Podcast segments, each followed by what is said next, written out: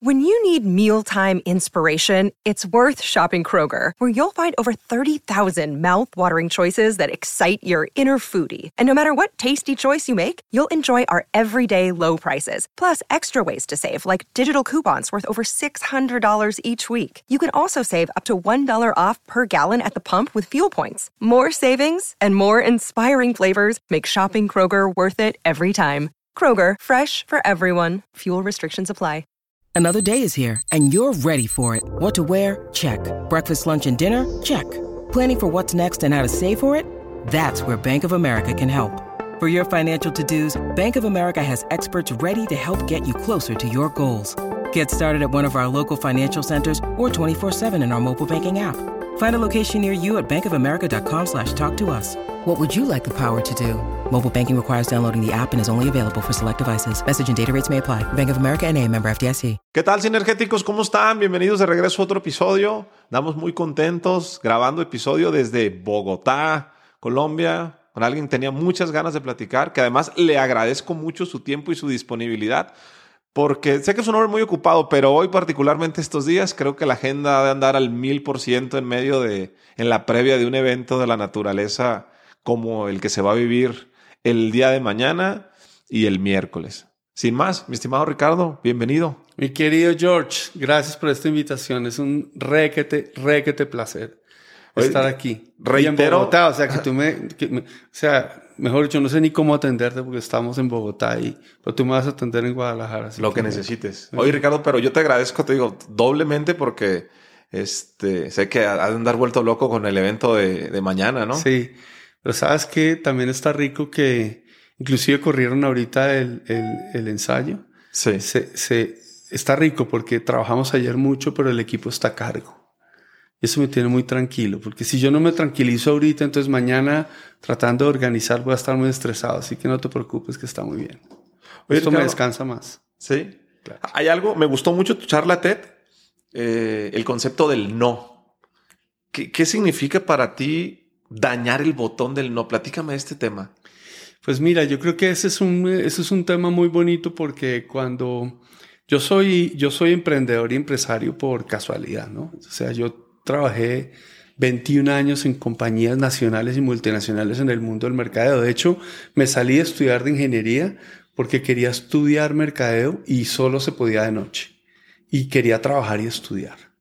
Y digamos que esa historia es mi historia alrededor de como de, como de por qué me metí en este, en este mundito. Pero cuando, cuando me peleo con mi jefe francés, yo era director general de L'Oréal aquí en Colombia, y, y, me peleo con mi jefe francés y cuento largo corto, salgo de ahí, ¿no? Yo digo que yo me fui, pero en realidad me echaron.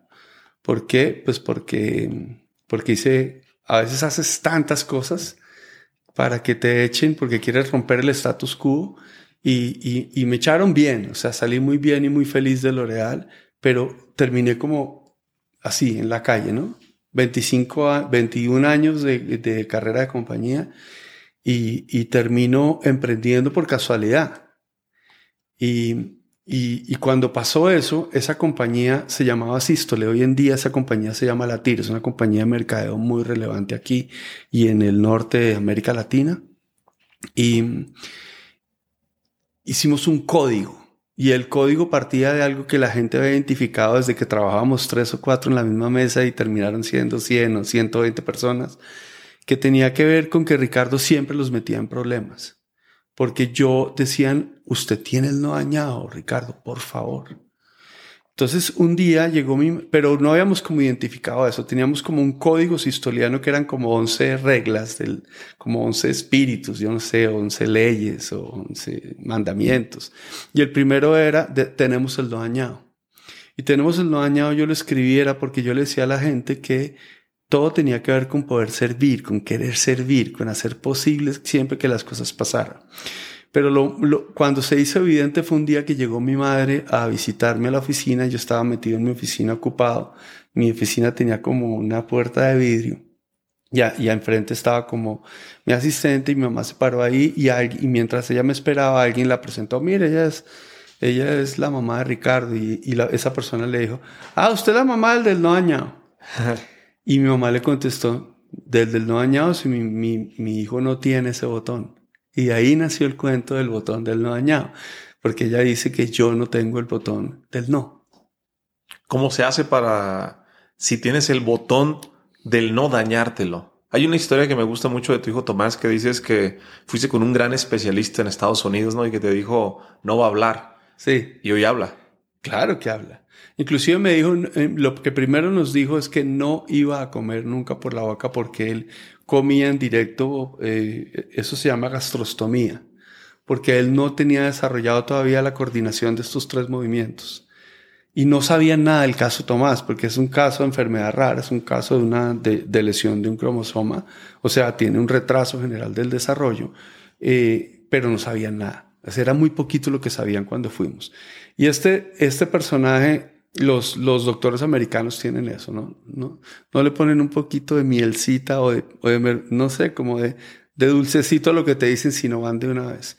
Y dijeron, no encontramos ningún caso como el de Tomás, y el único caso es parecido y es una niña de 20 años, afroamericana en Estados Unidos, en la Florida, y ella hoy en día no come por la boca y tiene 21 años, así que su hijo no va a tomar. Y nos fuimos de ahí em, eh, para, no sé, para Orlando, algo así, lloré 10 veces y dije de ahí en adelante, dijimos, esto no es posible. Y la verdad es que eh, comió al, año, eh, como que tenía sed porque le estaban dando el, tetero y, y, como que había mucha oración, grupos de oración, como que hicimos muchas cosas, pero en realidad tuvimos mucha fe de que eso iba a pasar. O sea, el, no para mí no es posible, el, no es posible en la vida, evidentemente, para las cosas malas. Pero, pero yo creo que los psicólogos, mi querido George, gastan mucho dinero en enseñarle a la gente gasta mucho dinero para que les enseñen a decir que no cuando les deberíamos más enseñar a decir que sí y hacer las cosas posibles. ¿Cómo se hace? ¿Cómo es esa fórmula que te decía ahorita hace un momento? La mayoría de la gente no puedo. ¿Sabes? Tengo una hija, Jimenita. Le estoy enseñando a jugar tenis y, y a mí me ha enseñado mucho. Es una gran alumna para mí, mi hija. Tiene cuatro años. Yo soy fan del tenis y entonces me ve jugar y empezó a querer jugar ella desde los tres. Claro. Es una locura porque veía solo, papá, llévame el tenis, papá, llévame el tenis, papá, llévame el tenis. Y al principio, pues le puse el coach y lo que él le dice, yo voy y complemento. Y mi hija empezaba a decir mucho, no puedo, no puedo, es que no puedo. Y aventó la raqueta, le dije, a ver, espérame. Y entonces le pregunté, hija, ¿qué significa no puedo? ¿Qué significa? ¿Qué, qué no puedo?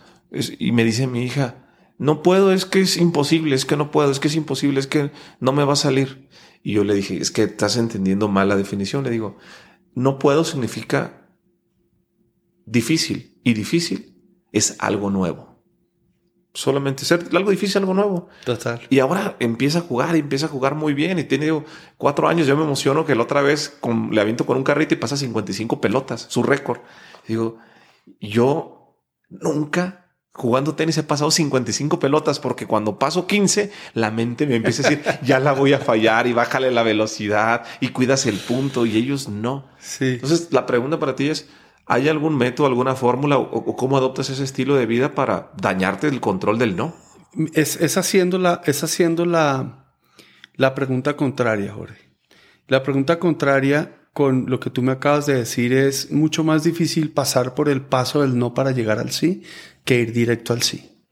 Barack Obama en el evento que lo trajimos a, al Exma en el 2019 hizo una cosa muy, dijo una cosa muy interesante que estaba en un entorno un poquito diferente y era que él hablaba del mundo de la educación y él decía que la única diferencia que él veía muy evidente entre América Latina y, y, y, los americanos es que desde la perspectiva de educación o de método, inclusive de tecnologías que salían, a veces a ti te llega un, una, o sea, le cae al mundo la inteligencia artificial, o le cae al mundo alguna tecnología, o le cae al mundo las redes sociales, o le cae al mundo la posibilidad de no tenerte que graduar de Stanford y posiblemente ser más próspero en otro lado. No estoy diciendo que sea bueno o malo. Y él dijo que ellos se iban más directo de una vez a la nueva, o sea, ellos se iban directo a las nuevas cosas y como en la mitad, y que nosotros nos quedábamos todavía, no, pero si ya adoptamos esto anterior y, y, por, y como nos demorábamos tanto. Eh, y yo creo que lo mejor que puedes hacer y el mejor consejo que puedo dar es que uno hay que tiene que irse directamente. Si tú le preguntas a tu hija, ¿cómo se llama tu hija? Jimenita. A Jimenita, le hubieras, le hubieras tratado de mostrarle, eh, visualizarla en el sí, no en el, ven, te voy a explicar el no y tal. Con eso, la gente se visualiza más. Que es, ¿por qué nos metes en este problema? Entonces yo le digo a mi gente, voy a hablar de un proyecto cualquiera publicitario. ¿Te imaginas nosotros ya estando haciendo este proyecto? ¿Te imaginas nosotros estando promoviendo la marca de Colombia en el mundo y no pensando ahorita si vamos al concurso para ganarnos esa marca? Imagínate, visualízate tú sentado en un gran evento en España promoviendo tu país, poniendo un caso puntual de una licitación para ganarte la cuenta, de manejar la cuenta de Colombia. Todo mundo eso es muy difícil, todos los argumentos que están... Entonces, en el mundo de la publicidad yo hago que la gente se visualice eso. Segundo, que se lo disfruten, porque no es fácil. No es fácil encontrar maneras de decirle disfrútate gozándote esto. Disfrútate lo que vas a hacer para lograr llegar a ese sí. Porque si no, solamente se centra en, el, en, lo difícil. Obviamente te tengo que decir que yo soy más del mundo creativo. Eh, siempre me complemento por la mejor persona, el mejor financiero al lado. O sea, siempre, siempre complementarse es muy importante porque yo lo, estoy, lo que yo estoy diciendo suena muy fácil porque yo soy creativo y puedo incitar a eso, ¿no? Tú que eres abogado, no sé cómo te queda, qué tan fácil te queda eso, qué tan cuadriculado se hace eso, pero, pero creo que es que hay que llevar a la gente al sí, a, visualizarse en el sí. En el sí para mí es hacer posible las cosas. El sí para mí no es hacer posible cosas malas o aceptar que te denigren, que te degraden, que no te respeten. No, no es el clásico definición del no, de hay que aceptar, hay que saber decir que no. Ricardo, ¿cómo pasar de empleado a empresario? Mira, eh, lo mío fue por casualidad porque yo no, o sea, yo, yo, yo viví mi vida de empleado como si hubiera sido un, em, un emprendedor, porque, y eso me di mucho cuenta después. ¿Por qué? Porque yo siempre estuve en trabajos en donde metía tanto en problemas a la compañía, por ejemplo, lanzando categorías que no querían lanzar. O sea, siempre fui muy emprendedor por dentro y, y siempre, y un jefe mío me enseñó que, que, que uno finalmente trabaja para uno y para el jefe. ¿Y por qué para uno y para el jefe? Pues para uno, porque tú no puedes decir que porque estás trabajando para una empresa no estás recibiendo tu salario. Eso no es lo que te está llevando a tus vacaciones, que te está llevando a, hacer lo que tú quieres hacer en la vida. Entonces uno no puede devaluar eso y no agradecer eso. Y lo segundo es porque finalmente los jefes son como el, el valor más cercano a la fidelidad. Tú necesitas ser fiel, necesitas admirar a alguien. Por eso es que es tan duro cuando hay un jefe malo en una compañía buena o sea, no es una compañía mala. Un jefe malo en una compañía buena normalmente termina siendo, eh, eh, siendo controlado por la compañía buena. Pero es muy difícil porque el tiempo mientras el personaje... Yo lo viví en L'Oreal. En L'Oreal lo viví, era un personaje terrible, terrible, terrible, terrible, terrible. Y el tipo no entendíamos por qué era el, porque era el jefe. Y finalmente supe por un secreto en París, cuando fui a decirles que finalmente no me quedaba, que él estaba ahí porque no lo podían sacar porque tenía amenazada la compañía con algo o de alguna cosa. Difícil entender eso. Entonces, un jefe malo en una compañía buena es muy difícil. Y el otro día oí una cosa, oí una cosa muy interesante y es que, y para entender eso, cuando tú te comportas como empresario, entiendes que tiene valor. No se trata de independizarte para decir, ahora yo soy mejor como emprendedor. No, inclusive conozco filosofía Inclusive hemos ayudado a, personas y a compañías a entender grandes compañías que actúen más como los emprendedores, como las startups, con más libertad, con más agilidad, con menos grasa. Y ese tipo de cosas para mí son importantes. Y logré entender una cosa, mi querido Jorge, que eh, normalmente cuando trabajas como emprendedor, con la filosofía del emprendedor o lo que realmente vive siendo emprendedor, es más, actúas con preocupaciones. O sea, te preocupas porque tengas el dinero para pagar los salarios del mes, ¿me entiendes? Te preocupas más por esas cosas. En cambio, cuando estás en una compañía, y ese es un paso muy importante, actúas con miedo. Le tienes miedo al jefe de París, le tienes jefe al, al, jefe de España, le tienes miedo al jefe que está en la oficina de la presidencia. En cierta forma le tienes más miedo. Entonces actúas muy bien de una manera u otra, pero finalmente actúas más con miedo que con preocupación. Tocaste ahorita una palabra importante en el mundo de los negocios, el jefe. ¿Cómo detectar un buen jefe o un mal jefe? ¿Qué es un mal jefe? Bueno, primero te quiero decir que una cosa que aprendí eh, invirtiendo en empresas o emprendiendo en mis propias empresas, que toda la vida vamos a tener jefes. Los, los grandes empresarios, los grandes empresarios al final siempre alguien tiene un jefe. Y un jefe puede ser tu misma junta directiva, tu mismo inversionista.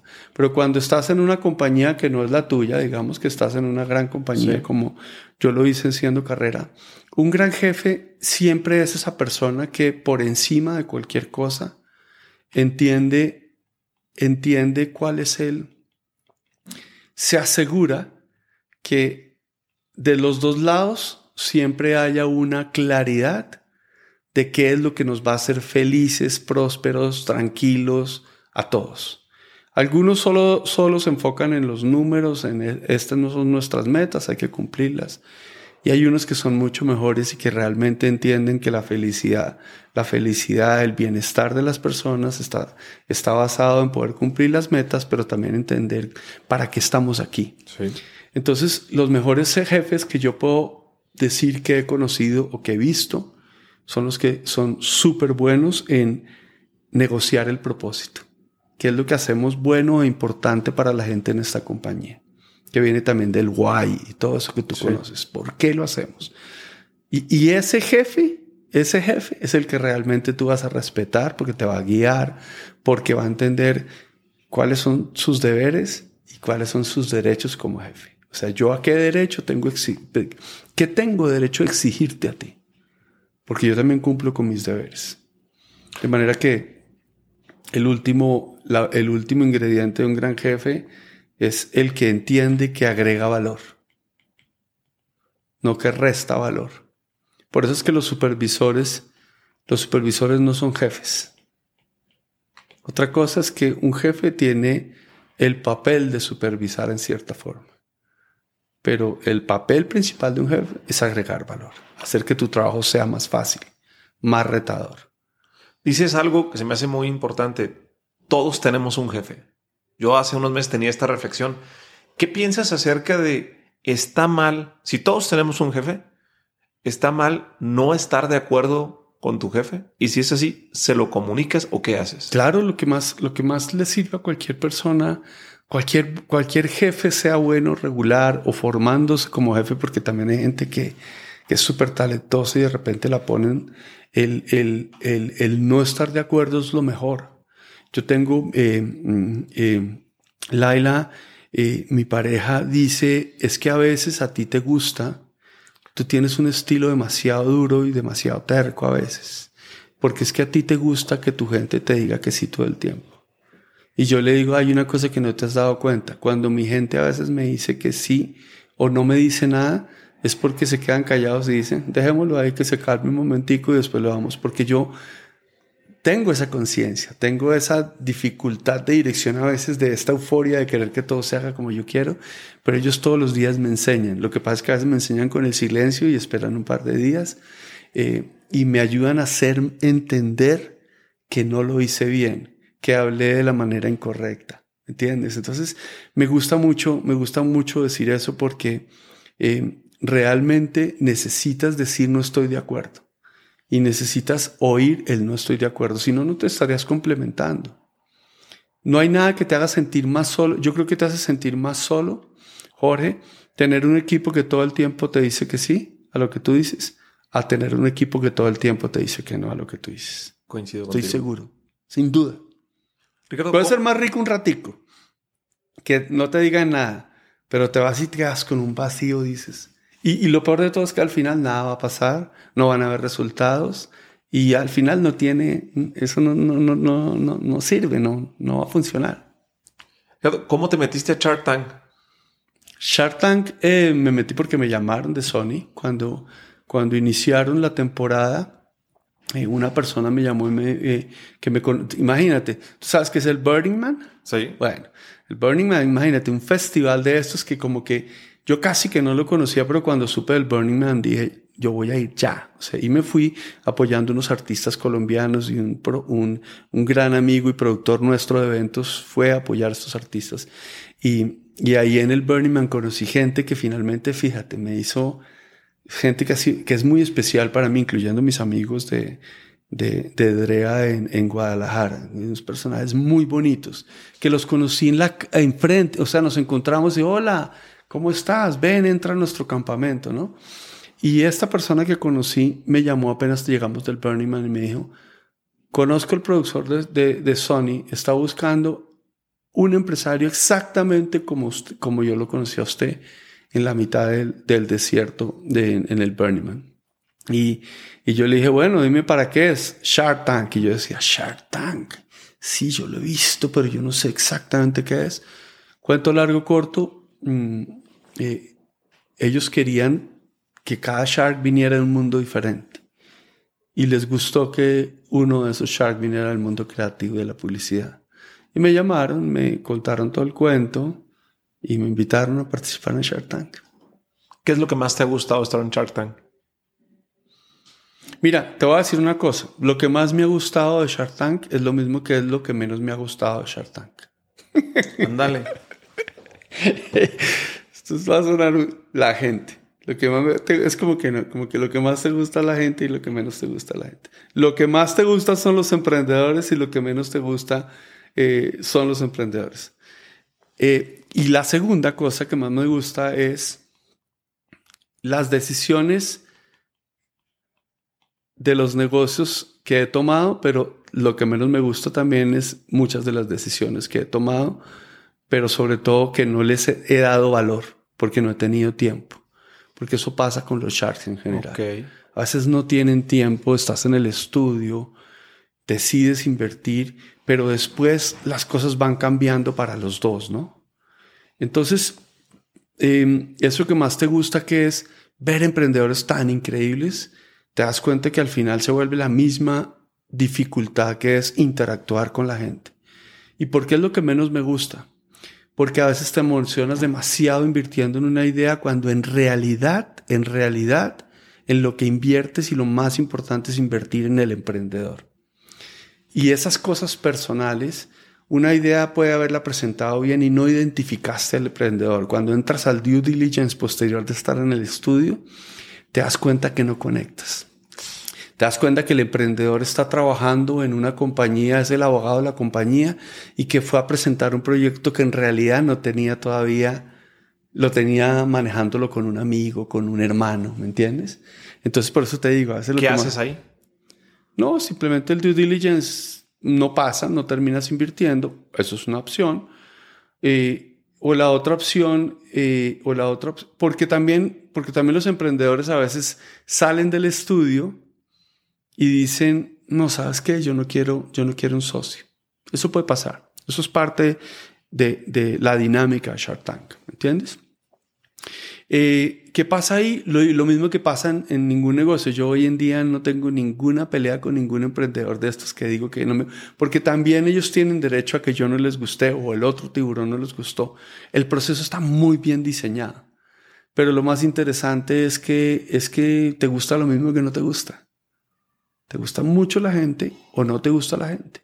Y lo que sí te puedo decir es que cuando no te gusta la gente, posiblemente no es por ellos, pero es porque te centraste tanto en la idea que te olvidaste que lo que necesitabas era mirar al emprendedor, eh, cómo conectabas con él, cómo era el feeling, qué tan bien preparado estaba, qué tan real era lo que estaba diciendo, ¿me entiendes? Eso es, eso es muy emocionante, es muy bonito. Por eso es que amo Shark Tank, ¿me entiendes? ¿Qué te consideras más, empresario o emprendedor, Ricardo? Si tienes que escoger uno. Yo me considero más empresario. Me considero más empresario, sin duda. lo que pasa es que te puedo decir una cosa, creo que hay una muy buena confusión, importante confusión entre que ser empresario y emprendedor. El empresario es emprendedor. El buen empresario es emprendedor. ¿Por qué existe esa confusión?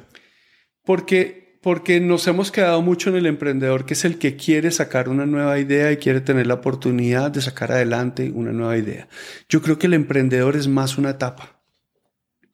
El emprendedor es la etapa en la que tú inicias un negocio 100% nuevo y te conviertes en empresario. Las grandes startups, las medianas startups, todas las que han funcionado, que han pasado ese, esa etapa, Jorge, del negocio en el que, voy a decir, pasaste el break-even. O sea, este negocio ya tiene la atracción, demuestra que puede ser rentable, de ahí, desde ahí pasas a ser empresario. Lo que pasa es que en el momento en el que arrancas a ser empresario, es cuando posiblemente el negocio tuyo es grande, mediano, pequeño. Puede ser una pyme, pero ya estás siendo empresario. Y, y yo creo que los emprendedores han sido mal mal valorados o ellos mismos valorarse, porque, porque cuando estás en modo emprendimiento, estás en el momento en el que estás haciendo posible. Y eso se demora un tiempo. Para, para, lo que pasa es que te ven como un emprendedor. ¿Por qué? Porque, ¿Por qué al señor de New Bank ¿Por qué al Señor de Rappi? ¿Por qué al Señor de, de, de, cualquiera, de la house o cualquier emprendimiento que tú conozcas, los sigues viendo como emprendedor cuando ya son empresarios, cuando ya tienen dinero? Porque todavía tienen una inversión detrás de inversionistas que se metieron detrás de ellos. Es lo mismo, ¿entiendes? Yo creo que es, ¿sabes qué? Sacar el startup, esa startup que hay en ti, ese emprendedor que hay en ti, es lo que hace la diferencia entre las compañías que viven la filosofía, grandes compañías que viven como startups o las startups que viven como startups solamente. Tocas un tema bien importante, inversionistas que hay detrás de este emprendedor, de este gran empresario. Tienes muchos años ya metido en este tema.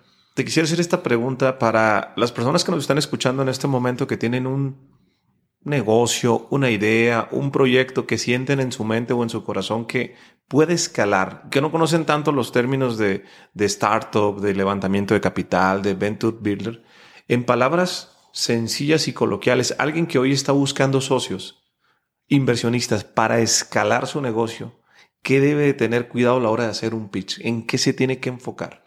Mira, yo creo que son tres, son, son, digamos que son tres consejos principales. Uno es entender lo que está haciendo él, el talento que tiene para hacerlo, el talento de él y del equipo que está formando para hacerlo. Porque hay mucha gente que se enfocó, ¿por qué tantas startups se, se quebraron? Porque la gente creyó que una app, o sea, una aplicación, era una idea. Y ahí estás partiendo mal. ¿Y por qué partes mal? Porque tenías que invertir tanto dinero en crear el app para empezar a venderla que nunca estuviste viendo lo principal, que era la oportunidad de mercado real, el problema real. Por eso es que hay, por eso es que hemos oído diez mil veces de muchos personajes, buenos mentores, buenos coach que dicen enamórate, enamórate del problema y no de la idea. ¿Ok? Entonces lo primero que necesitas entender es que el inversionista al que vas a ir va a invertir primero en ti. Que tan bien, que tan estás conectado atrás de eso. ¿Qué tanto sabes de ese negocio? ¿Qué tanto te gusta? Es como un poquito el ikigai, ¿no? ¿Qué tan bueno es? Eh? ¿Qué tanto te gusta? ¿Qué tanto sabes hacerlo, no? Entonces tiene un poquito que ver con eso. Lo primero es enfócate en ti. Y en ti significa tú y tu equipo alrededor. El equipo tiene que ser crack. Y tú tienes que ser un crack. Sí. ¿Ok? Obviamente estoy contándote lo, el cuento paralelo. Lo segundo tiene que ver con la sustentación del proyecto. El proyecto tiene que tener calle, tiene que tener, tiene que estar probado. Antes de irte a buscar dinero, tienes que haber logrado a través del equipo que tienes probar que eso tiene tracción. Estoy asumiendo que estamos hablando de proyectos que son muy de inicio. Ir a buscar el dinero cuando no está probado es mucho más difícil que cuando ya está probado lo suficientemente bien. Y uno puede tener proyectos a pequeña escala en pequeñas regiones, en una zona de la ciudad, duran en una ciudad. No tiene que ser grande. O sea, cuando tú evidencias pruebas, estuviste frente al usuario, al consumidor, a lo como lo quieras llamar, al cliente, a la empresa, donde estás vendiendo tu tecnología, tu producto, tu servicio, eso tiene mucho más valor porque de ahí vienen estos mínimos productos viables y todo esto, ¿no? Es que realmente fuiste mostrando que eso tenía atracción y buscar el momento de la atracción es muy importante, pero cuando ya tienes la atracción también tienes que empezar a pensar, que es el, el consejo que está dentro de ese punto número dos, y es, ¿cómo hago para crecer esto al máximo posible antes de ir a buscar dinero? Ahí es donde está el dilema más complejo, Jorge. ¿Por qué? Porque a la gente hay, eh, hay que entender que a mucha gente le, queda, le cuesta la posibilidad de traer un dinero para... O sea, que es primero el huevo o la gallina. Para poderlo crecer un poquito necesito más flujo de caja. ¿Ok? Pero siempre va a haber alguien que esté más cercano a ti, un amigo, un personaje de la familia que te va a ayudar un poquito a lograr llegar a ese crecimiento. Entonces, tienes que entender que nadie compra ideas. La gente invierte en ti y en tu equipo, invierte en la evidencia, no más que en la idea, en la evidencia que esta es una oportunidad maravillosa, importante para que su dinero se. ¿Ok? Y el tercer consejo, el tercer consejo es pudiera ser parte del primero, pero en realidad es creo que el talento más relevante. Yo lo que te puedo decir es siendo un marketinero y es que te puedes quebrar siendo un marketinero pensando que lo que más importante necesitas saber eh, eh, es de marketing para un negocio, lo que más necesitas saber es de números. Lo que más necesitas es estar bien sustentado financieramente. Entender que los negocios son más de flujo de caja que, que, que de PIG. O sea, cómo este negocio puede ir construyendo los números para que se pueda ir alimentando. Porque ahí es donde entiendes que a veces no necesitas un socio, sino que de repente necesitas un préstamo en el banco. Porque la gente se va a regalar de una vez su equity. En, en, en Shark Tank hemos visto casi que la mitad de las, eh, casi que la mitad de los emprendimientos se les puede decir, oye, tú no necesitas un socio. Tú ya no, tú no necesitas un socio, tú necesitas es un préstamo en el banco. Inclusive varias veces en el estudio le hemos dicho al emprendedor porque nos parece una buena idea, pero, pero no sentimos que, que tenemos que ser socios. Y le decimos, yo te voy a, yo voy a dar esos 50 mil dólares que tú estás pidiendo por el tanto por ciento, pero te los voy a dar en modo préstamo. Y tú me los vas a devolver con estas condiciones. Y si quieres dar un porcentaje, es este porcentaje. Pero yo lo voy a poner, pero te lo pongo en modo préstamo. ¿Por qué? Porque no necesitas un socio. ¿Cómo distingue un emprendedor cuando voy y dejo acciones en la mesa, dejo equity, o cuando voy al banco y pido un préstamo? Eso depende de la situación, pero a veces, normalmente, normalmente cuando tú estás buscando inversión, la inversión va o desde que solo necesito dinero eso quiere decir que si solo necesito dinero, ¿cuál es el inversionista, el, el, mejor inversionista que tú tienes que poner ahí? El inversionista es un personaje que tiene capacidad de poner dinero y que de una manera u otra estratégicamente entiende el mundo del negocio en el que tú estás. Eso quiere decir que para él es importante y él está enfocado en inversiones de tecnología o en inversiones de consumo masivo o en inversiones de retail. O sea, es un tipo que sabe, que sabe de eso pero su negocio solamente acelerar tu negocio para que él pueda recibir de vuelta ese 2X, 3X o 4X que está esperando. Hay otros que son el otro lado, que es el capital inteligente. ¿Sí? No quiere decir que este no aporte cierto know-how y todo. Pero este invierte diciendo, emprendedores cracks, oportunidad validada muy bien. Los números se ven bien. Se ve que la proyección no es una proyección que no lo van a, lograr. Inclusive, inclusive para un lado o para el otro, eh, Jorge, porque eh, hay gente que viene y te pide una inversión, todo se ve muy bien sustentado y dice, pero esto lo que está pidiendo es muy poquito. Y me da miedo. ¿Por qué? Porque estás pidiendo muy poquito. Y eso quiere decir que cuando esto esté funcionando muy bien, no te va a alcanzar el dinero para el crecimiento que puedes tener. Entonces, eso por un lado. Por el capital inteligente, muchas veces, muchas veces te das cuenta que necesitas es un socio que ponga dinero y ponga piel en el asador, que ponga la carne en el asador, ¿ok? Pero necesito mucho más del advice de él porque yo sí estoy muy solo. Yo como emprendedor tengo esto acá, pero necesito poder tener mentor que me ya a quién llamar. Pero no voy a traer mentores que no pongan plata, que no pongan dinero. Y el otro extremo tiene que ver con solo eso, que tiene que ver con esa mentoría. Entonces, desde esa perspectiva, a veces cuando llegas, sobrepasas ese lado, te das cuenta, es, yo estoy listo, lo estoy haciendo bien, todo está sustentado, estoy trabajando muy bien, ahorita solo necesito capital y tengo una manera de sustentarlo para no dar equity. Te das cuenta que vas a un banco, consigues esos 100 mil dólares y esos 100 mil dólares te cuestan mucho menos en intereses que lo que va a costar ese equity en dos años. Y muchos han, cometido el error de dar equity, diluirse después cuando hubieran podido pedirse dinero. Sí. Ricardo, en tema de las inversiones, tema de smart money, dinero inteligente, el tema de equity, todo esto, cuando estás tratando de crecer, tú, ¿cómo eliges a un buen socio?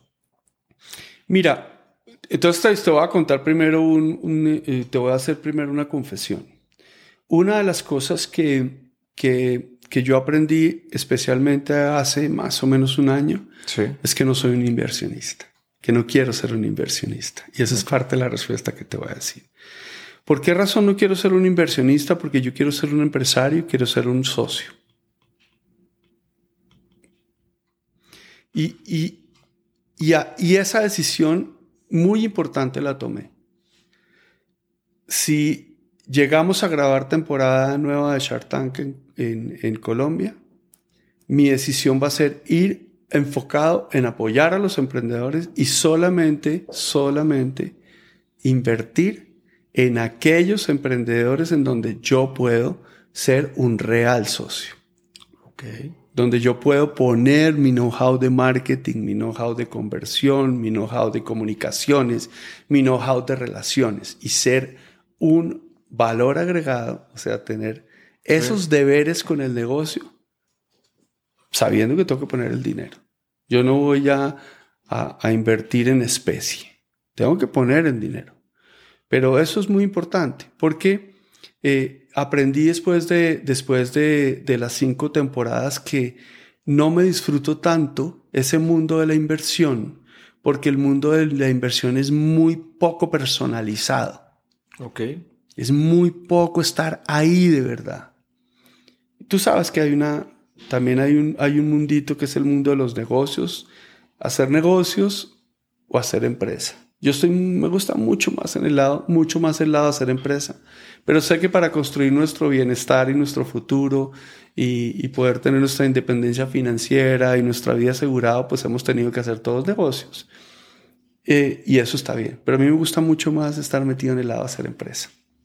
¿Define la diferencia entre hacer negocios y hacer empresa? Bueno, hacer empresa es construir una empresa, construir un nombre, una marca, una marca, eh, eh, eh, una, una valorizar una empresa.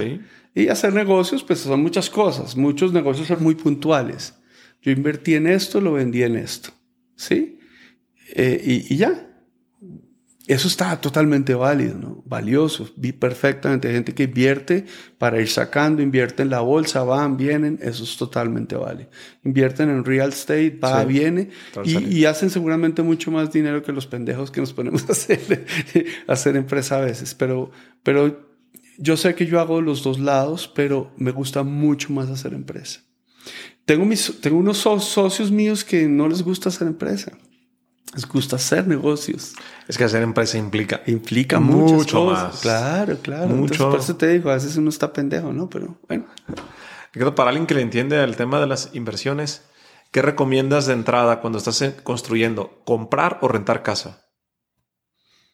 En este momento rentar casa. En este momento rentar casa. Sobre todo para vivir. Sí. ¿Ok? Eh, si la vas a comprar es porque es un activo, un activo económico para moverse, ¿me entiendes? Eh, si vas a vivir, réntalo, no pasa nada, no pasa nada.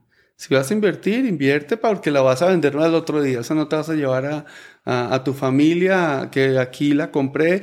El mejor negocio, por ejemplo, en casa es vender y comprar, vender y comprar, vender y comprar, ¿me entiendes? Eso sí. Invertir o ahorrar, ¿en qué momento es dejo de ahorrar para empezar a invertir y qué tanto recomiendas el ahorro? Es que yo creo que el ahorro es una manera, una manera, eh, la inversión, el ahorro es parte de, invertir, ¿me entiendes? Porque es como preparar las baterías, preparar las baterías para lo que quieres, para el mejor momento de invertir.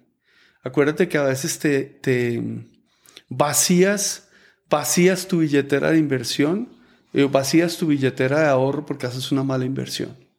Para mí ahorrar es parte de eso, es tener el dinero en donde más te pueda, en donde más te pueda dar variedad de opciones, donde, donde posiblemente tengas más equilibrio en las opciones y no esté todo puesto en la misma canasta.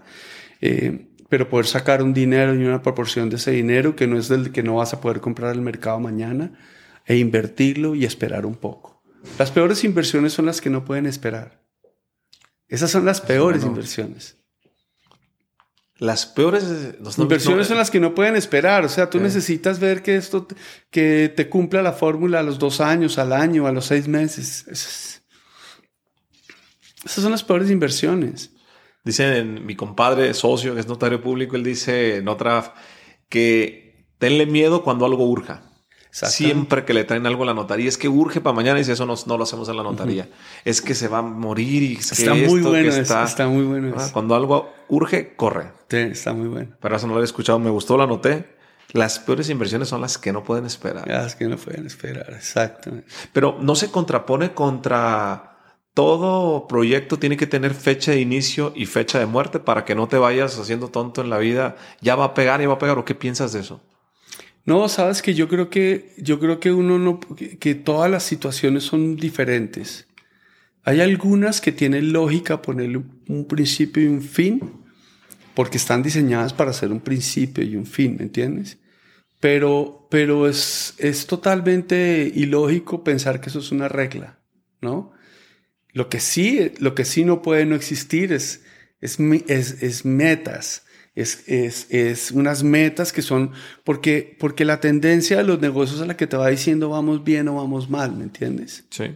Y no saber muy bien si el ritmo en el que vas está según lo esperado, es una locura. Te digo por qué. Porque muchos de los, y esto sí lo he visto más en emprendedores, también en compañías, porque fíjate, en las grandes compañías donde yo estuve y hoy en día conoce las cifras y las grandes compañías, solamente como el 10% de las innovaciones funcionan. Y por el otro lado, el 90% de los emprendedores se quiebran. O sea que es como la misma cosa, solo que al contrario, ¿me entiendes? Entonces, yo creo que, yo creo que una, una, un, factor muy importante a, a, medir es saber que uno no puede esperar y decir, no, tranquilos, esto, esto, vamos a cumplir en noviembre y diciembre el resultado del año, ¿no? Y eso le pasa a mucha gente. Muchas compañías y emprendedores se quiebran como empezando la última actividad. Y la verdad es que los negocios se rigen mucho más por lo que llaman los gringos el split, ¿no? Sí. Si voy al, por debajo del ritmo, que es lo que llamamos el ritmo. Si el ritmo del negocio no está viniendo, y tú lo ves en todos los, en los, en las dinámicas de conversión, de educación, hoy en día vendiendo educación, vendiendo cursos, vendiendo si tú no vas en el ritmo, no vas a lograrlo a menos que pase algo demasiado excepcional. Y creo que el mejor consejo que podemos darle a la gente es cuiden el ritmo más que cualquier cosa. Porque cuando cuidas el ritmo y vas mal, tomas acciones para que el ritmo se mejore. Porque a veces tomas acciones para que eh, se me va a acabar el dinero y no va a poder invertir. Cuando dejas, desinviertes, perdiste todo el dinero que invertiste bueno, el bueno, Solo que has calculado mal el ritmo de pronto. Define qué es el ritmo. El ritmo es estoy vendiendo 100 mensuales, paso a 120, paso a 140. Esa era mi meta, ese es el ritmo que llevo. ¿Sí me entiendes? Pero les digo, tengo una meta de vender mil al año y en el cuarto mes no se me construyó el ritmo con el que venía para llegar a los mil. Y estoy pretendiendo vender 500 y 500 en los dos últimos meses del mes. No, de las frito. ¿Sí me entiendes? El ritmo es muy importante.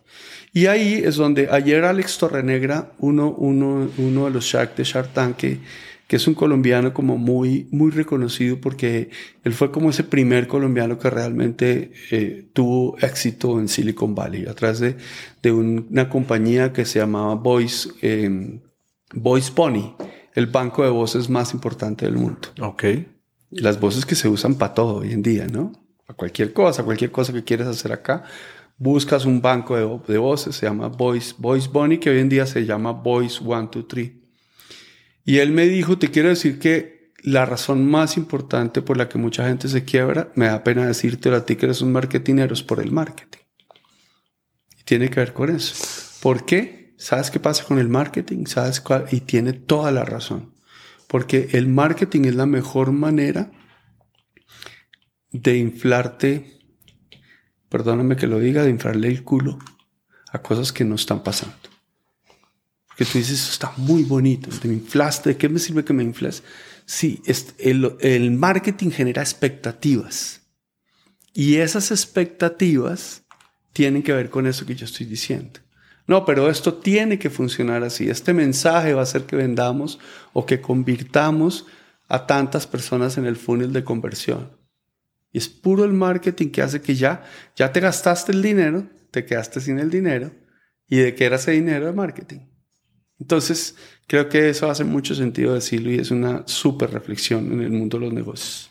Qué fuerte reflexión. Sí. Acá escuché yo que nomás se hizo el ruido porque coincidimos. Te das cuenta que te estoy leyendo. O sea, ¿qué es, ¿qué es verdad de lo que hay en marketing? O sea, yo miro, yo le llamo la persuasión, o sea, o la estafa de marketera que digo, ahora que hago redes sociales, me toca, te, soy muy honesto, conozco mucha gente ahora por las redes sociales y por el podcast que los veo en redes sociales y cuando los conozco digo, ay, mejor no lo hubiera conocido. O sea, que digo, la expectativa que se genera.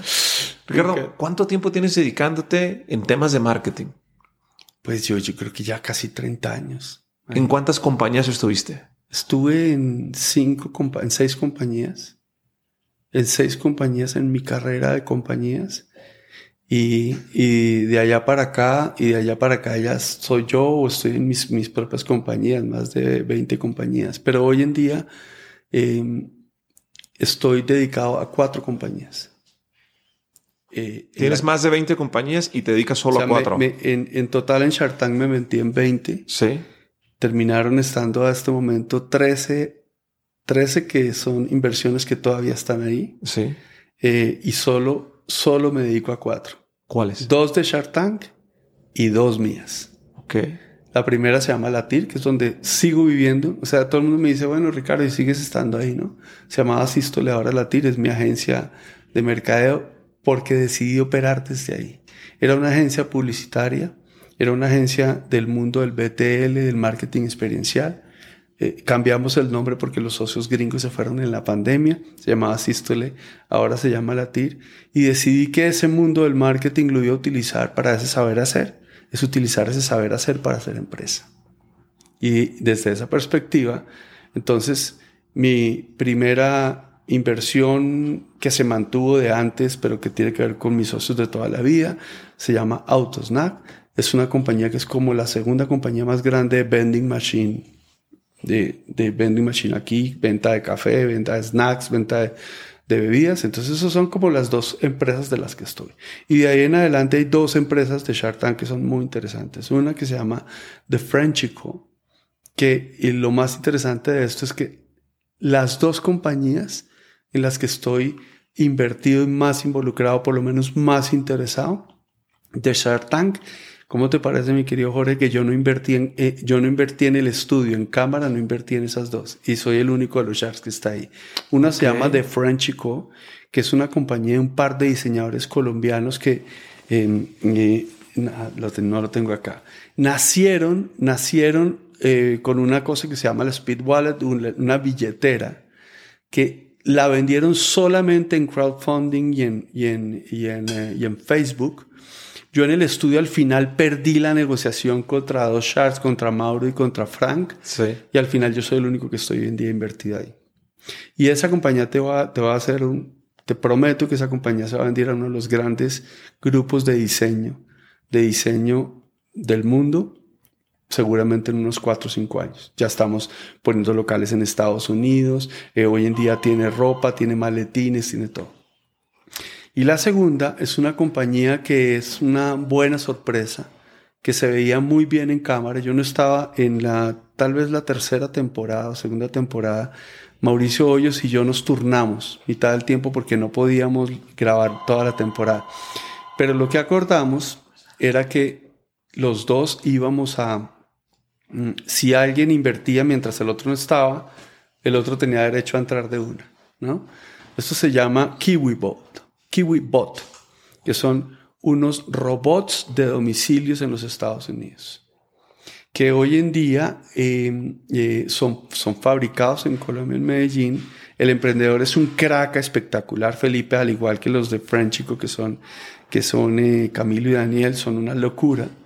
Y, y Felipe es un personaje, un gran visionario y en la pandemia, en la pandemia convirtió su negocio en un negocio que era más de robots de domicilios, casi que operaba como una compañía de domicilios, y él entendió que eso no era su negocio, su negocio era el B2B, era venderle los, los robots a aquellos que hacían domicilios. Cuento largo, corto, hoy en día está presente en 400 campus de los Estados Unidos a través de las compañías que hoy en día eh, eh, administran la cafetería de ese campus.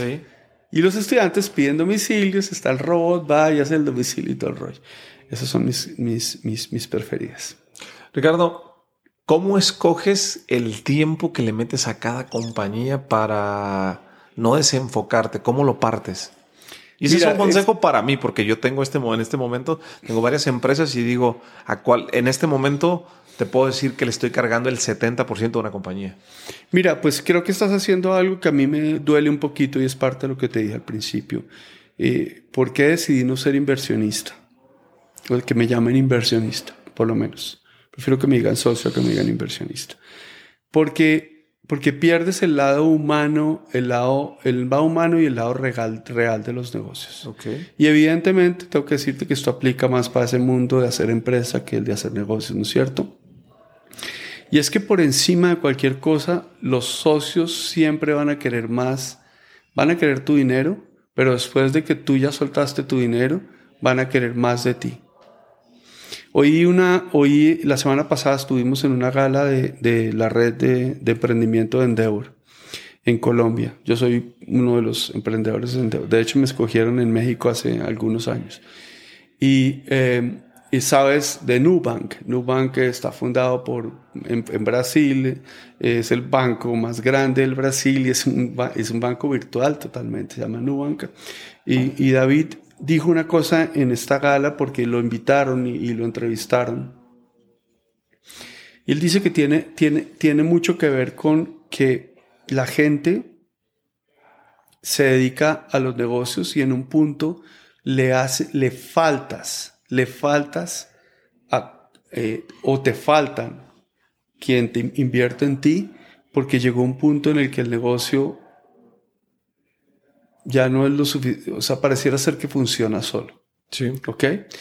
Y él hace una cosa y él ya no necesita, o sea, la gente se rifaría por ser parte de su junta directiva, ¿no? O sea, tiene una junta directiva de súper lujo pero no hay nadie en la compañía que no viva la cultura de la compañía como él la tiene escrita.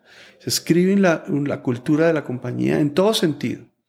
Inclusive sabes que alguien levantó la mano allá y gritó y le dijo, bueno David, pero me acaba de contar este. Era el presidente del BID que está en, está en su junta, el expresidente del BID. Pero no lo pongas a montar en Uber cada vez que va a Brasil a la junta, ¿no?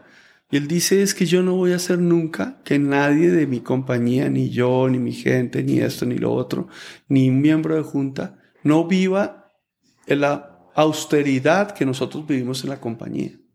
Este llega en limusina y al director lo hago llegar en, en Uber. Todos llegamos en Uber. Entonces, creo que tiene, tiene mucho que ver con eso que te estoy diciendo. Tiene que ver con cómo logras tener súper coherencia coherencia en todo lo que haces desde esa perspectiva, desde tu manera de actuar, tu manera de, tu manera de actuar, tu manera de gastar, tu manera de vender. Todo tiene que ver parte de esa cultura y eso creo que es lo más relevante. A veces es como una respuesta, porque estamos hablando de cultura ahorita, porque todo en una empresa es cultura. Sí. Todo en una empresa es cultura. Ricardo, 30 años en el marketing. ¿Qué hace a un buen marketero un buen marketero? Yo creo que lo que hace a un buen marquetero, un real buen marquetero es que sea un doer. Que sea un doer de verdad. Los marqueteros, la mayoría de los marqueteros son malos. Ok. Y son malos básicamente porque son marqueteros de escritorio. Cuando yo he sido un mal marquetero, eh, todavía a veces sigo siendo mal marquetero. ¿Por qué? Porque hago cosas que no estoy en, o sea, yo mismo con mi equipo, voy a decir marquetero en mi, en mi, en mi involucramiento con las marcas o con las cosas que hago.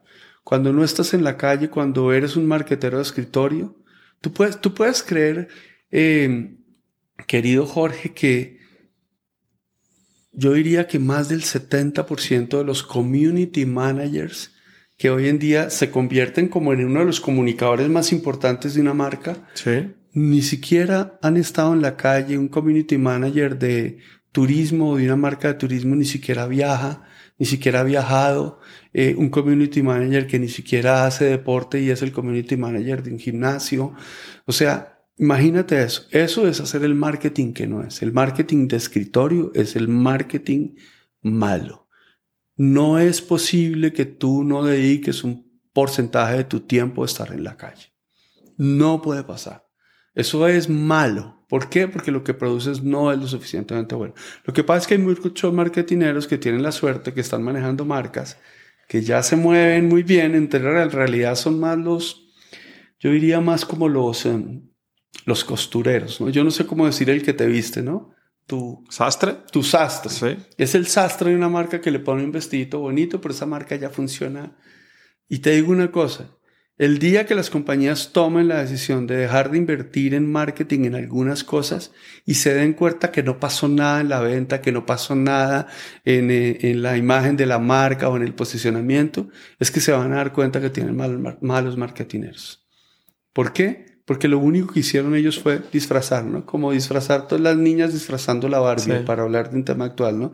Pues le pones los siete trajes a la Barbie y al final del año pareciera ser que la Barbie fue súper dinámica. Vas y hablas con la gente del, eh, vas y hablas con la gente de ventas, los, las personas de punto de venta, los merchandisers, los promotores y dices, yo no vi nada que pasara. Nada que de lo que me mandaron de esos siete vestiditos me hizo vender más.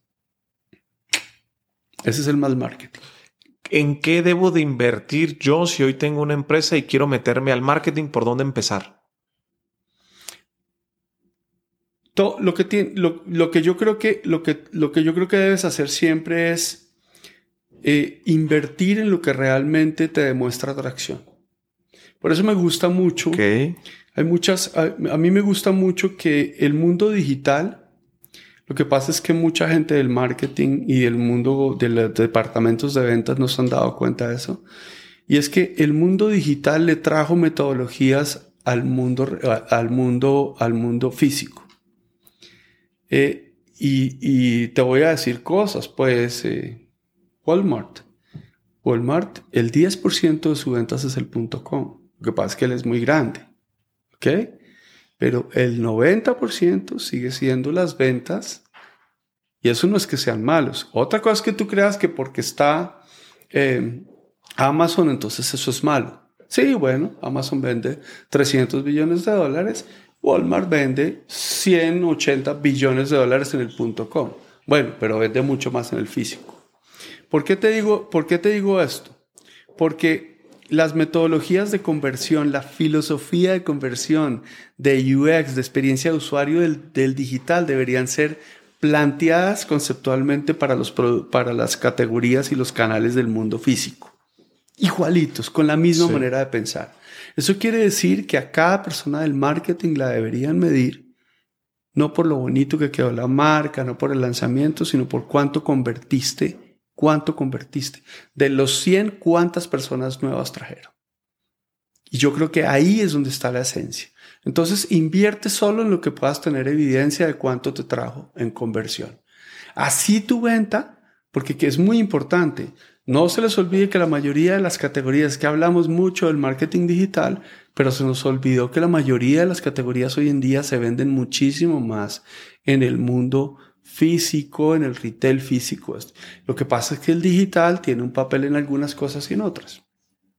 Entonces yo creo que lo que tienes que invertir es todo eso que tú puedes medir y deciste, metí 100, hice esto. Y entonces, ¿por qué va a ser difícil? Es, ¿Por qué va a ser difícil eso? Porque el día que lanzas unos pastelitos, o ese día que lanzas un producto físico, te vas a dar cuenta que Imagínate que esto que yo te estoy poniendo es la regla y nadie puede no hacer esto que está diciendo Ricardo en este momento, que pueda tener conversión. Entonces la gente va a decir, ah, bueno, sabes que listo, tienes toda la razón, voy a tener que abrir una pequeña isla en un centro comercial y estar yo atendiéndola, voy a tener que estar en una feria de emprendedores, esas que viene todo el mundo a comprar el fin de semana los pastelitos, el diseño, los vestidos de baño que no se consiguen en ningún otro lugar y te vas a dar cuenta que la conversión es lo más relevante. Y te vas a dar cuenta de ahí que creo que es lo más importante, que es que vivas el negocio, inviertas en las cosas en las que puedes tener más omnicanalidad. ¿Qué quiere decir? Que estoy en redes, pero tengo social selling, pero tengo mi e-commerce, pero, pero participo en una cadena de supermercados, en una cadena de productos de diseño. O sea, tengo una mezcla de canales. ¿Por qué? Porque el usuario final hoy en día está omnicanal. No quiere decir que tú no decidas vender solamente de digital. También funciona. Hay muchas marcas que venden solo virtual. Hoy en día, de Frenchico, que es este emprendedor de, de Shark en Colombia, el 90% de sus ventas, el 98% eran virtuales. Empezó del lado correcto. Es más difícil convertirte de aquí para allá que allá para acá. Y hoy en día es el 80%, pero sigue creciendo virtualmente. El 80%, ¿por qué? Porque ahora el 20% lo están dando esas tiendas físicas que empezaron a crear después de que probaron que la gente los buscaba, les compraba virtualmente. Y ahora una tienda física en Colombia, una en Cartagena, una en Bogotá para probar y hoy en día el plan de expansión en tiendas físicas, en centros comerciales va a ser como de él, dos, eh, dos tiendas cada semestre. ¿Te imaginas en Estados Unidos? Quiere decir que en dos años, pues ya van a haber ocho. Y ocho tiendas en Estados Unidos produciendo 120 mil, 100 mil dólares de rentabilidad ya te suman. ¿No? Multiplícalo. ¿Cuál es el cambio más grande que has visto en tema de marketing en las nuevas tendencias en estos 30 años? ¿Y qué recomendación das con estas nuevas tendencias de lo que has visto? Mira, digamos que el gran cambio, el cambio está en, eh, en, lo, en, eh, por eso me gusta siempre decirle a la gente que por favor cuando piense en un negocio, en un producto, póngase como usuario, imagínese en la actitud de usuario, así de pronto no sea en esa categoría, sino en otra cosa. No te olvides que tú eres cliente siempre. Todos somos clientes de algo, sí. ¿no? Entonces, el mayor cambio que ha habido para mí es que eh, tiene que ver con la fase del, del usuario o del consumidor. ¿Ok? Hace 20 años eran las marcas las que nos decidían qué hacíamos nosotros. ¿Qué quiere decir? Que tú estabas esperando a que salía o es tan simple como que tú ibas a hacer tu mercado cada 15 días al supermercado. Sí. ¿De quién dependías? ¿De lo que tú pedías que estuviera en la góndola o de lo que estaba en la góndola o en la estantería? De lo que hubiera ahí. De lo que estuviera Llegabas, mirabas al frente, había esto. Había un producto nuevo, o sea, ¿Quién, tenía el control de, la innovación? Las marcas.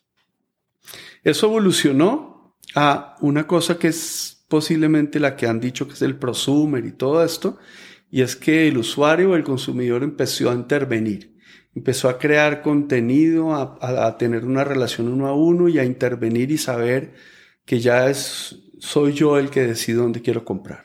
Ejemplo, la categoría de turismo. La categoría de turismo la gente decidió, porque era una categoría que era mucho más fácil comprar virtualmente que irte a una oficina a que alguien te explicara.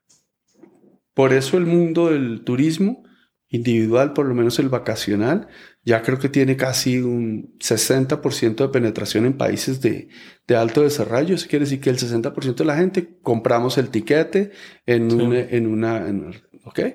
Pero entonces desde esa desde esa perspectiva, eso es lo que llaman como ese, esa evolución que estamos pasando ahorita del prosumidor a la evolución más relevante. O sea, esta es relevantísima. Y la siguiente, que es la que ya estamos viendo, y que se va a acelerar con la inteligencia artificial y con todo esto, es que ya no van a ser las marcas las que deciden qué lanzar porque estudiaron al usuario, sino el usuario va a decirle al señor de Apple, mi próximo producto que quiero es este. Ahí es donde va a venir la siguiente etapa de la siguiente revolución, va a tener que ver con eso. Es los usuarios, las marcas persiguiendo a la gente a ver qué les dice para ver qué les vende. Inclusive cosas muy relevantes como que ah, los usuarios los usuarios están cambiando, porque los usuarios los están cambiando los mismos usuarios. Antes a ti te cambiaba una marca. Hoy en día te, te marca un, te cambia un celebrity. Hoy en día te cambia un influencer. Esa capacidad es un, una persona que es un tú a tú, porque también es una persona del mundo normal. Puede ser que sea famoso, te está diciendo qué consumir. Hablando de publicidad, de marketing, el tema, todo lo que hemos mencionado en esto, hagamos una analogía. Si hoy te ponen todos los medios de televisión, radio, eh, redes sociales con traductor incluido y te escucha todo el mundo y te dice, tienes un minuto para dar un mensaje, ¿cuál sería tu mensaje? Mi mensaje sería, mi mensaje sería, eh, voy a decir algo que suena cliché. Eh, ya no, no, no enamorémonos de nosotros mismos como usuarios, entendámonos nosotros mismos como usuarios. Entendamos que como usuarios tenemos hoy en día el poder del marketing, que tenemos el poder de las finanzas, que tenemos el poder de las ventas, como personas. Entendamos que la obsesión está basada en que el control ya no lo tienen solamente las tecnologías, porque las tecnologías ya están al servicio de esas personas es un, es un, es un juego, es un juego un poquito complejo, pero lo más importante es entender que las personas están rigiendo hoy en día los mercados, las marcas, las participaciones. Y lo otro es muy importante entenderlo y es que nos desenamoremos del tema del logo y de la marca. Porque nos estamos tan enamorados de entender que un logo es lo que cambia las cosas. Evidentemente las marcas más importantes del mundo van a seguir teniendo el poder porque tienen el poder de consumo en cosas que tú tienes que tener. Pero lo más importante es que el poder hoy en día está en la omnicanalidad. Y la, la omnicanalidad no viene porque alguien se inventó que eh, ahora yo vendo el 20% en un supermercado, el 10% en un chiringuito, esto en las redes sociales, sino porque fue el usuario el que rigió eso. Así que la omnicanalidad y el usuario son los reyes hoy en día. Ricardo, ¿cuántos años tienes actualmente? 58. ¿58? Ricardo, 58 años. Hoy eh, te gusta, eh, me dices que vas a cambiar el tema, pero inversionista en Chartan, tienes compañías, tienes libertad financiera, tienes trayectoria, estuviste como director general, cometiste errores, cometiste aciertos. ¿Tuviste la película de Volver al Futuro? De Martin McFly, que fue muy famosa. Claro. quiero hacerte una pregunta eh, si podemos ahorita traer la máquina del tiempo, como en esta analogía, nos subimos al carrito y no para comprar un almanaque de apuestas, sino para que tú vayas a tus 38 años, para darte un consejo a ti. La máquina del tiempo se prende y te da un minuto nada más para que te des un consejo a ti mismo, a Ricardo Leiva, de sexo, de amor, de finanzas, de hijo, de, de, comprar un almanaque si tú quieres, con lo que hoy sabes. ¿Qué te dirías a ti a tus 38 años? Ricardo, ponte trucha en esto. Em, Ricardo, ponte trucha en tus finanzas personales. Ponte trucha, para en el camino, piensa en ti primero que en todo lo que está a tu alrededor y piensa en tu independencia financiera. Construyela primero. Planea mejor primero. Planea tus finanzas personales y de tu empresa y tus empresas primero. ¿Qué significa para ti? ¿Qué se te viene a la mente? Digo, pues ustedes conocen el término 1 más 1 igual a 3 en las fusiones de empresas, pero para ti, ¿qué significa 1 más 1 es igual a 3?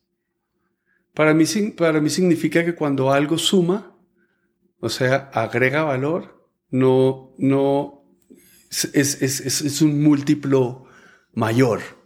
O sea, no es uno más uno no es igual a dos. Porque si es uno más uno, pero ese uno realmente es cero, Eso nunca va a convertirse en algo importante. Es cuando las cosas suman.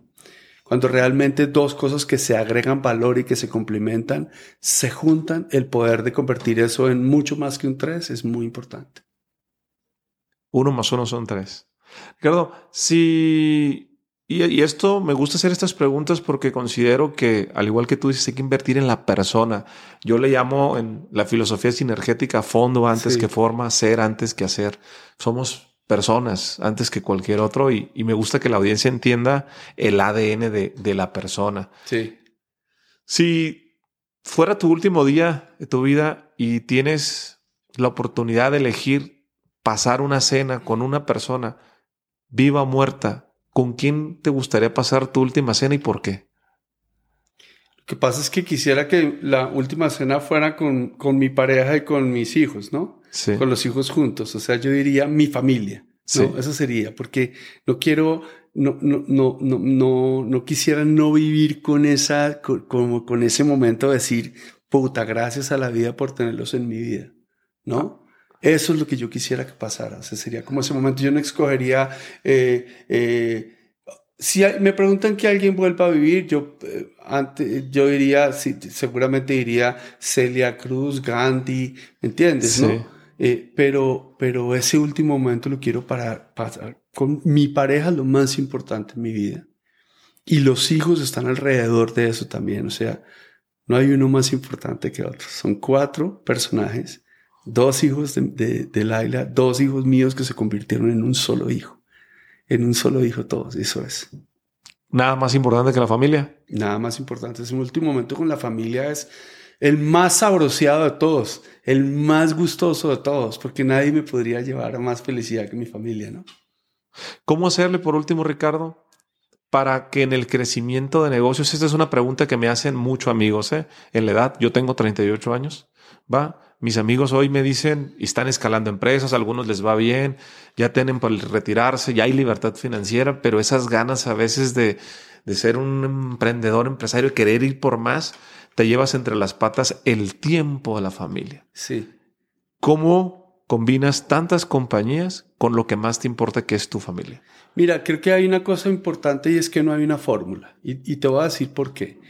Eh, especialmente, yo viví en Venezuela muchos años y mis amigos venezolanos son habitualmente muy como, ¿con cuánto? Eh, eh, tú puedes estar ahí en un asado tomándote un ron y alguien te va a preguntar, ¿con cuánto te retirarías tú? Y yo, un día que me hicieron esa pregunta, entendí que yo nunca me puedo retirar. A mí la gente me dice, oye, pero tú te ves más joven que 50 años. que eso. ¿Cuándo te vas a retirar? Yo me puedo retirar. Pero yo no me voy a retirar nunca. ¿Y sabes por qué? A mí me tocó eso. Por eso te digo que no hay una forma. Yo tengo un niño especial.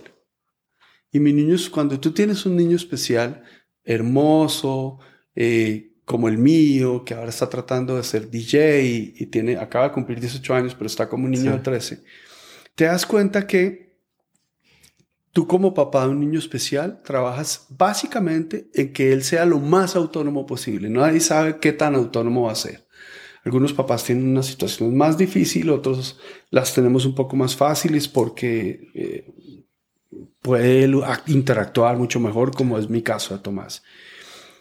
Cuando yo, cuando Tomás esté terminando la universidad, porque un niño especial estudia la universidad y aplican restricciones y todo, yo voy a tener 67 años. Yo no quiero estar sentado jugando golf esperando a que llegue mi hijo. Yo quiero que él llegue de su universidad y llegue a la empresa o a la una empresa o a otra empresa donde yo estoy trabajando, donde yo estoy activo, de manera que no hay fórmula. La única fórmula que hay es que los hijos son lo más importante, la pareja es lo más importante. ¿Qué tiene que pasar? Tiene que haber admiración. Tienes que construir en tu relación la admiración mutua.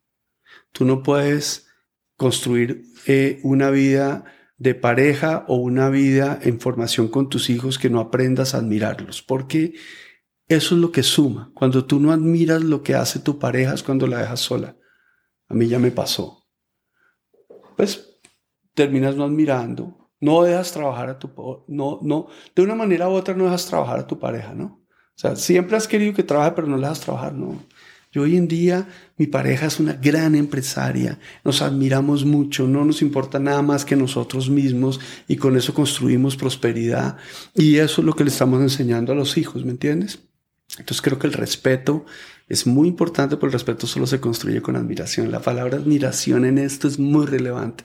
Aprende a admirar a tu familia, aprende a construir esa admiración por tus hijos, entendiendo que cada uno es un ser diferente. Ninguno va a ser abogado porque Jorge, mi papá estudió derecho, entonces yo tiene que estudiar derecho.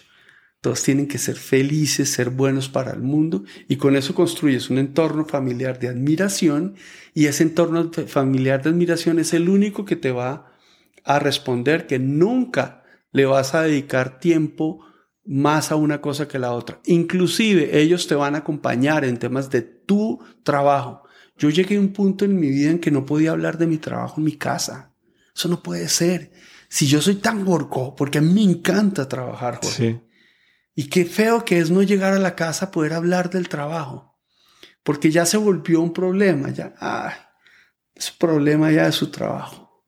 No, se tiene que poder hablar de todo. Nos tenemos que poder compartir todo. Mañana en el EXMA está toda mi familia. En el EXMA de México viene mi hija de España, viene el otro que puede venir, la otra no puede venir. Tomás, Tomás no puede porque si está, en, está en, semana de receso y está con la mamá por el otro lado, ¿me entiendes? Sí. Pero si no estaríamos todos y estaríamos todos cada uno haciendo un trabajo, ¿entiendes? Eso me hace muy feliz. El alumno no aprende del maestro que no admira, un principio que aprendí en el doctorado en educación. ¿Tienes? Sí, aprende. Sí. De lo que no se debe hacer. Ricardo, agradezco mucho tu tiempo, tu disposición eh, por esta conversación. Para las personas que no te conocen, que quieran saber más de ti, que te puedan seguir, ¿cómo apareces en tus redes sociales? Bueno, arroba Ricardo Leiva G, solo tienen que saber esa, o Ricardo Leiva en, en, eh, en LinkedIn, pero Ricardo Leiva G en Instagram. Disfruté mucho. Muchas gracias por estar aquí. A ti, uno más uno, tres, de verdad, muy bonito concepto, pero sobre todo muy importante concepto. Si es uno de verdad, es uno. Y al sumar dos, esa vaina muy poderosa. Te lo agradezco. Mándale un saludo de mi parte. Nos vemos en el próximo episodio. Saludos. ¿Estás listo para convertir tus mejores ideas en un negocio en línea exitoso? Te presentamos Shopify. Tal vez no lo sabías, pero nuestro podcast More Than Mamis es un negocio y lo empezamos por supuesto para desahogarnos y hablar sobre la maternidad, no para convertirnos en expertas de ventas y del e-commerce. Así que sí, necesitábamos ayuda para vender nuestro merch y poner en marcha nuestra tienda. ¿Y cómo suena con Shopify? Llegó otra venta. Shopify es la plataforma de comercio que está revolucionando millones de negocios en todo el mundo. Ya seas un emprendedor desde tu casa o desde donde sea, Shopify es la única herramienta que necesitas para iniciar, administrar y hacer crecer tu negocio sin dificultades. Con Shopify puedo gestionar pedidos, envíos y pagos desde cualquier lugar, brindándote toda la información y estadísticas de tus ventas al detalle. Regístrate para un periodo de prueba con tan solo un dólar al mes en shopify.com barra sonoro, todo en Ve a shopify.com barra sonoro para llevar tu negocio al siguiente nivel. Shopify.com barra sonoro.